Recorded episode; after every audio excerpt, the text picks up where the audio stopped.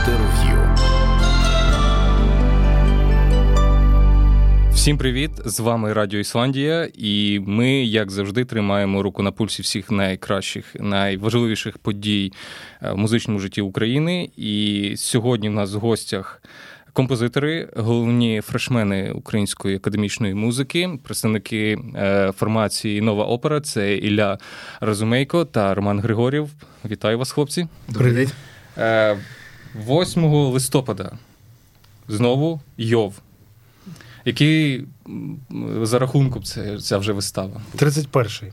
31 за 5 років. Дивіться, ніколи не знаєш, де буде 30-й. Чи в Нью-Йорку, чи в Вашингтоні, чи в Вінниці. Наш 30-й йов був у Вінниці. А перший був в Києві. І другий був в Києві, і третій. Е, Ось ви, хлопці, ви нестандартні персони взагалі в, українській музиці. Якщо говорити про українські реалії, ви чи не єдині композитори, взагалі представники академічної музики, які представлені в медіаполі. Про вас пишуть новини, ви потрапляєте в ефіри, там, де не потрапляє взагалі музика. Вас дуже багато виконують, і вас про це все пишуть. Ось тільки Йов уже 31 раз. Е, за останній рік ви поставили багато опер. Це були проекти з це шо, це був е, це була опера Неро, участь е, в Гогольфесті. Чи отримуєте ви той кайф, який ви отримували від постановок, від участі, від написання опери ще 5 років тому? Ну, ви знаєте, насправді зараз це дуже актуальне питання, тому що у нас, будемо так казати, у нас дуже різні формати, у нас дуже різні опери, і в нас їх дуже багато насправді. І не тільки опери, ми пишемо е, також, ну, створюємо там музику до відкриття різних івентів. І тобто, поруч поряд з операми у нас є ще там проміжні івенти. Це е, відкриття там наших фестивалів Порто-Франко, відкриття Гогольфестів, відкриття там ще якихось інших івентів, плюс е, кіномузика. Тобто ми так намагаємося займатися різними напрямками саме музики. Тому е, у нас така динаміка досить-досить е, ну, насичена. І зараз ми прийшли до такого, е, я не знаю, напевно, це природньо, коли наступила якась така певна криза у нас. Ну, А творча чи в емоційному ну, плані? Ну, і будь-яка будь-яка криза, яка стосується в першу чергу е, там, там, кожного з нас. Ну, е, Криза якась там виконавська, криза композиторська, криза. Але це, напевно, природне, як я вже сказав, тому що ну, після кризи відбувається щось наступне. І Ілля, у вас теж криза?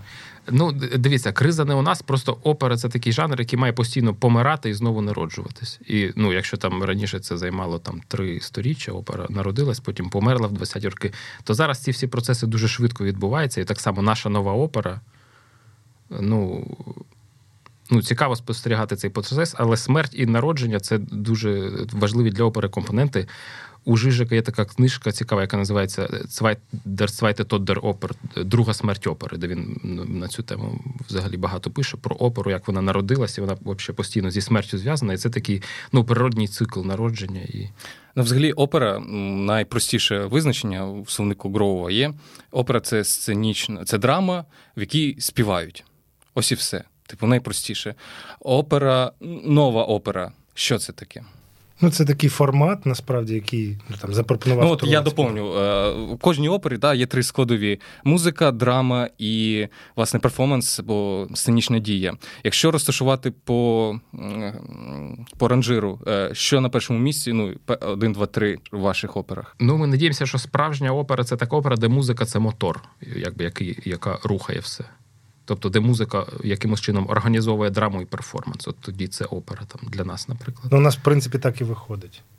Просто часто в інтерв'ю ви е, поруч зі словом опера ви використовуєте перформанс. Тобто, це для вас, е, е, ну, якщо в жанровому так розділенні, це одне й те саме, чи є якісь градації між цим? Чи що ви вкладаєте в це? Перформанс це не жанр, це скоріше просто така традиція перформансу, яка виникла там від Кейджа, потім перейшла вона в візуальне мистецтво.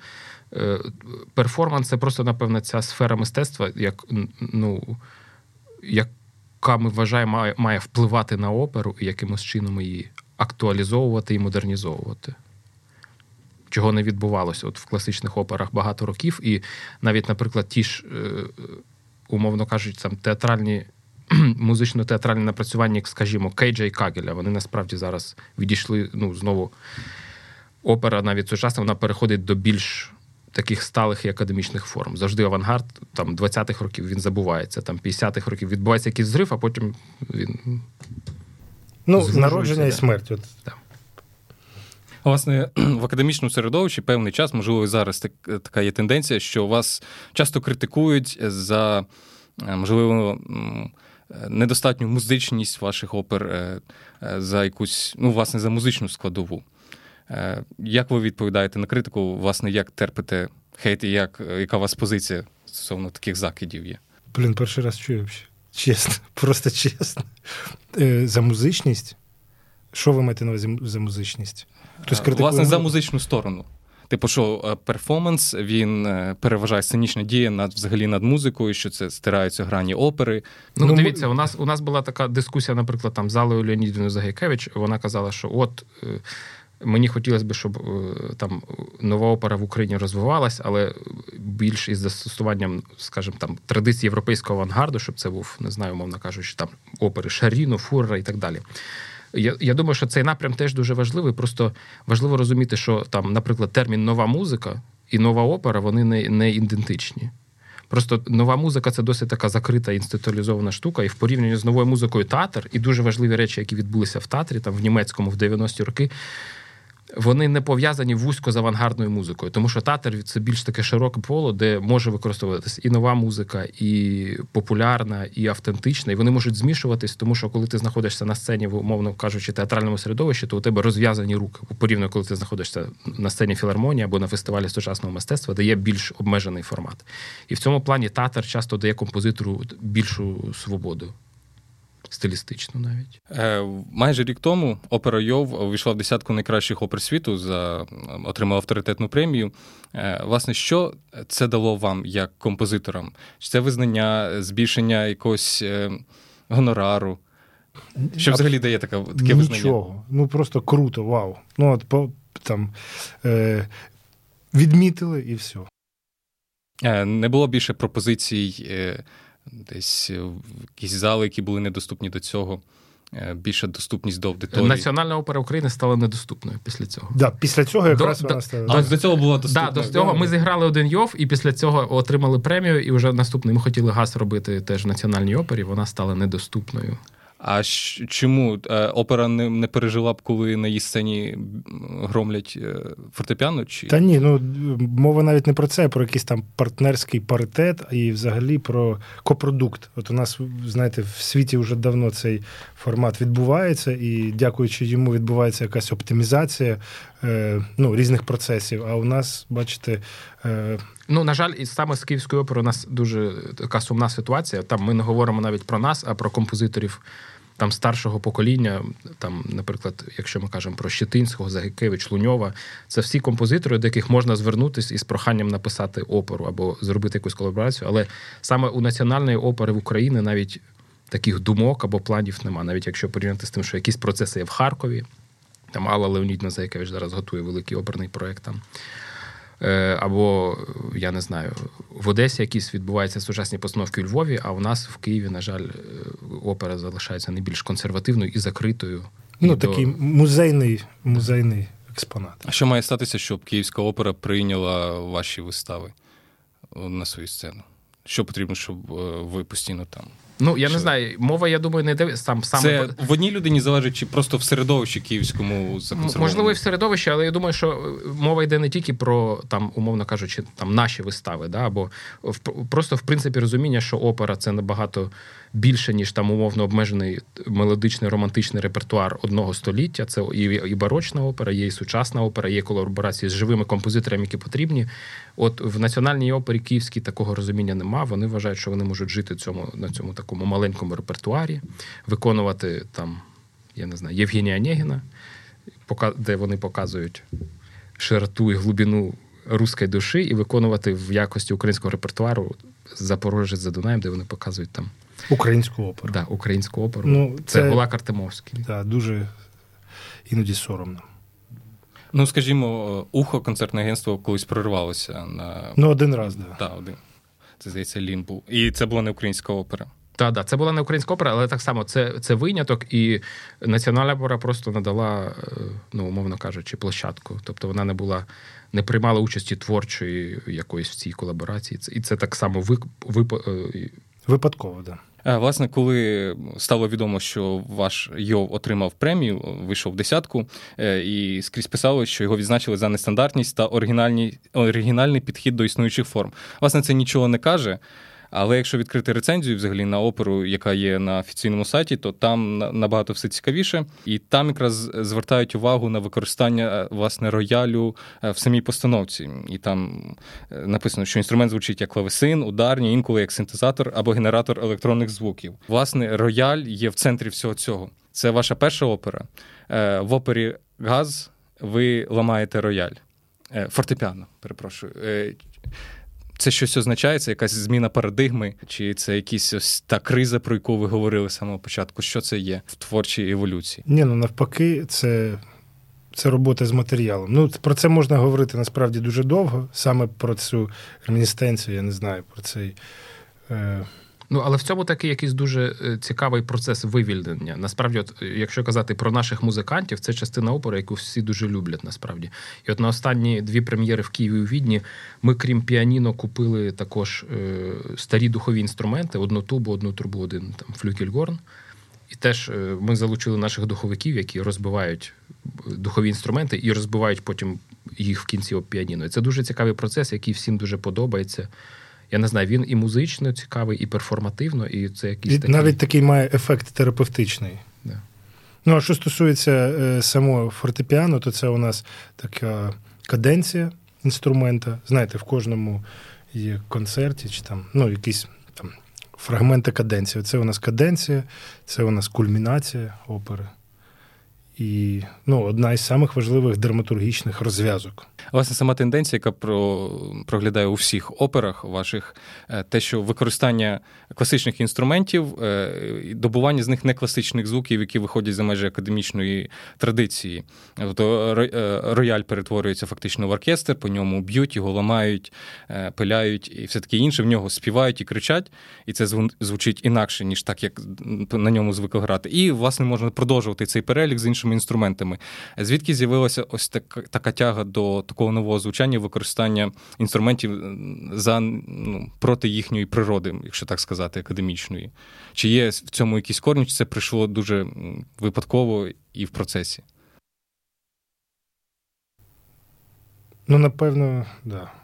І в процесі теж. Ну, це необхідний такий процес е, розширення і пошуку матеріалу, який теж дуже насправді ну, обмежений. В цього є у всіх цих новацій є також певне обмеження. І зараз, умовно кажучи, там в європейській музиці теж наступив ще один такий великий кризовий момент, який вже триває там останні 20-30 років. Немає, ну, не відбувається ніяких інновацій.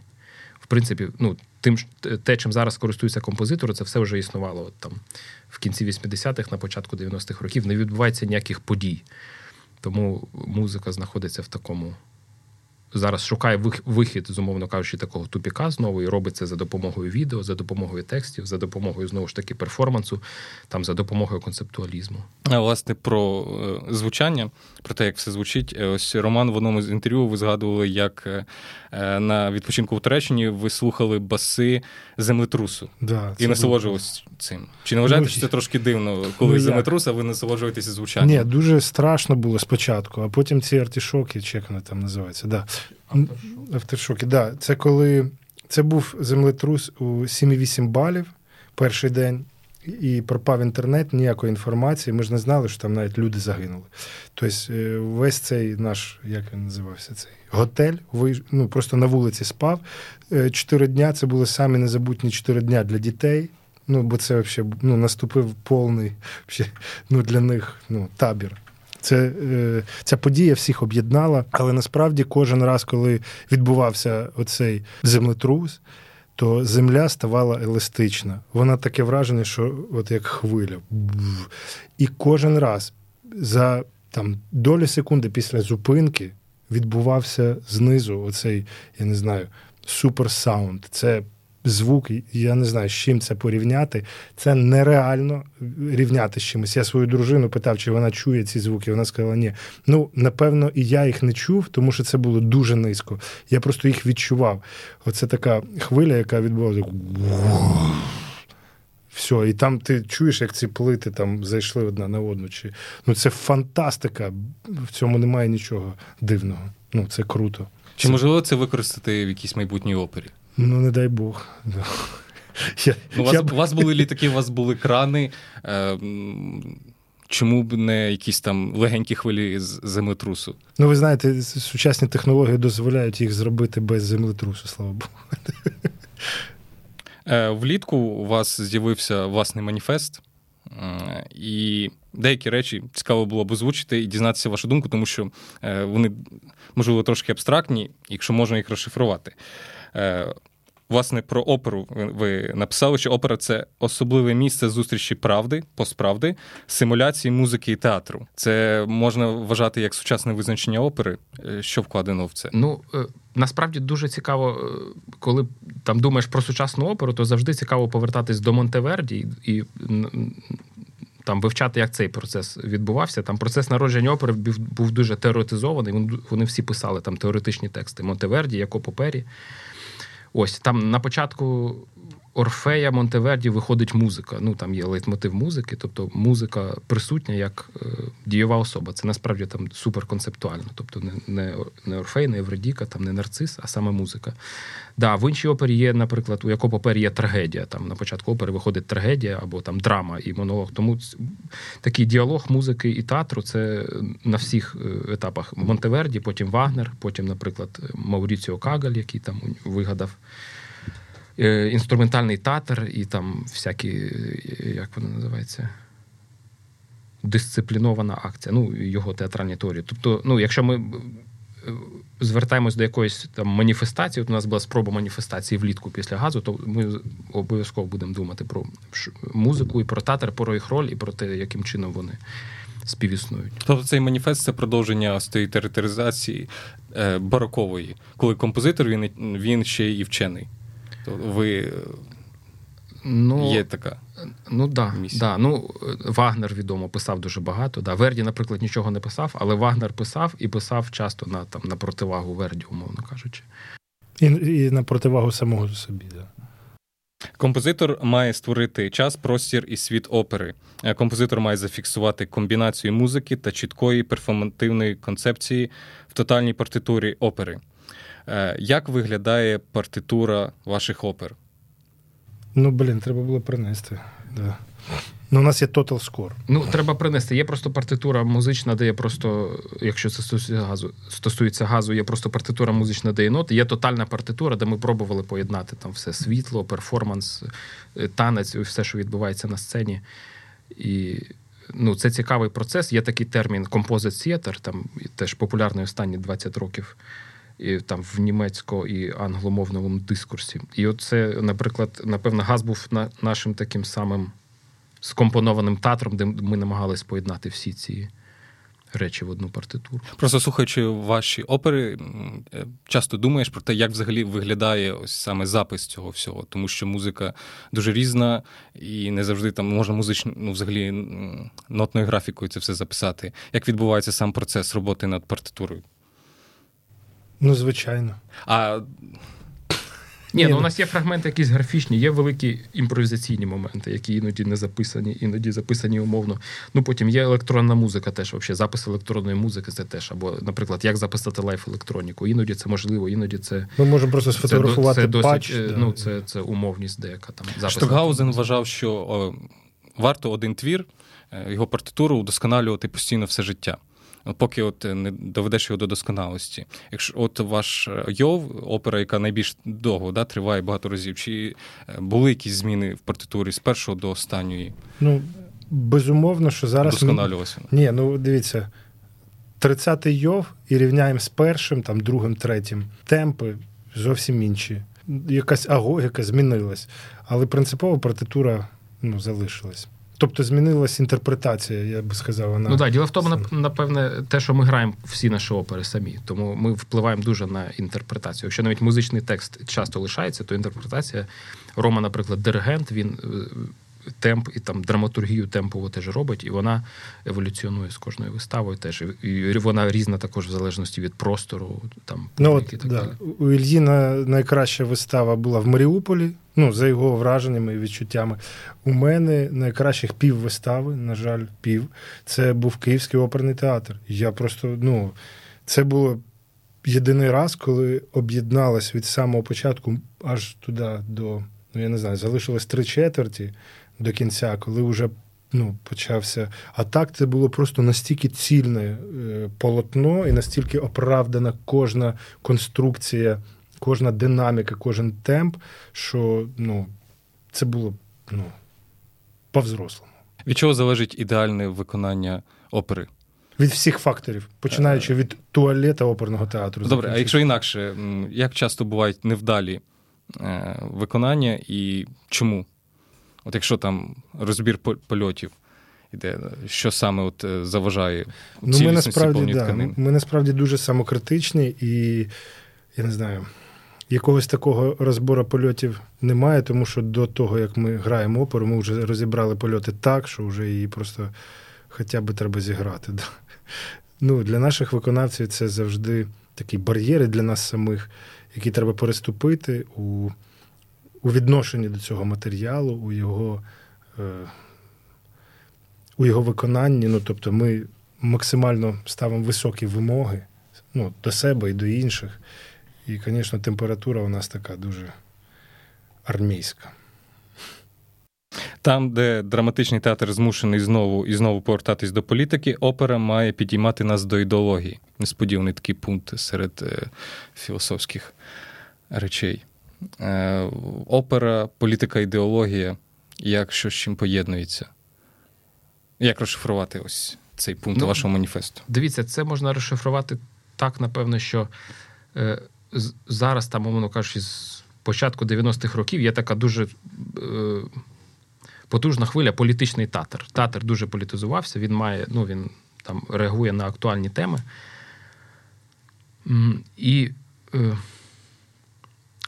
цікаво, що там, наприклад, іноді це добре, а іноді ця політизованість мистецтва вона перетворює просто сценічне мистецтво на новий, умовно кажучи, соцреалізм. От знаєте, як в радянському мистецтві опера має бути про доярок, опера має бути про вона має зображати нашу дійсність. Так само зараз. Театр має бути про кліматичні зміни, театр має бути про. Ну, якщо ви зайдете на там якийсь сайт європейського фестивалю, ви, ви всюди знайдете оперу про Брекзіт не знаю, оперу про глобальне про оперу про війну в Сирії, оперу про біженців, оперу про е, права афганських жінок, оперу про права е, гомосексуалістів десь там в Борнею і так далі. Це все дуже важливі, наприклад, теми, політичні, соціальні і так далі. Але дуже часто на ці теми роблять погане мистецтво. І тому е, тут є така ділема. Супер, дуже важлива тема. Не знаю, там Майдан, АТО, але ти приходиш в театр і не факт, що ти маєш бачити те, ну, те саме, що ти бачиш, там, мовно кажучи, в. Кожен день на Фейсбуці ти бачиш ці новини, і тут приходиш в театр і бачиш знову якесь інше прочитання, яке часто ще й з точки зору мистецтва ну, спір, спірно зроблено. Тобто ця тема дуже важлива, наприклад, да, там не знаю, права курдів або права жінок, поетес десь там в якомусь північному Іраці. Але тут раз на цю тему композитор зробив погану оперу. Як мені на неї, наприклад, реагувати, як там слухачу, як поціновувачу мистецтва? Тому ми включили цей пункт, як зараз актуальний, про політичне мистецтво, яке теж ну, має дискутуватися, якось теж на нього треба реагувати. А за яких умов ви, от, наприклад, включитеся в актуальні проблеми і от вирішите написати оперу, в якій головна героїня буде Грета Тунберг, або е, де в синопсисі буде якась політична ситуація в Україні? Ну, Там, ну, навіть Війна олігархів, скажімо. Ну, навіть не знаю. Ну, не знаю, це складне питання. От остання, е, там самий простий приклад опера Газ. Да? Ми зробили в Києві і паралельно готували перформанс у Відні. Да? Я я там займався організацією, теж ми шукали, де її можна виконати.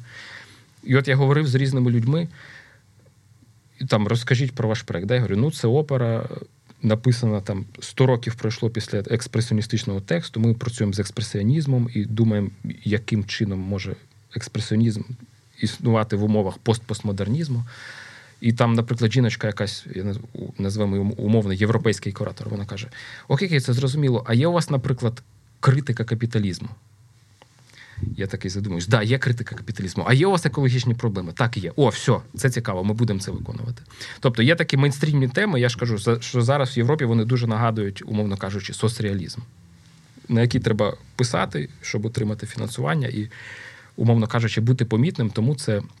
Не не знаю, за останні роки став трішки оцей політичний татар напрягати.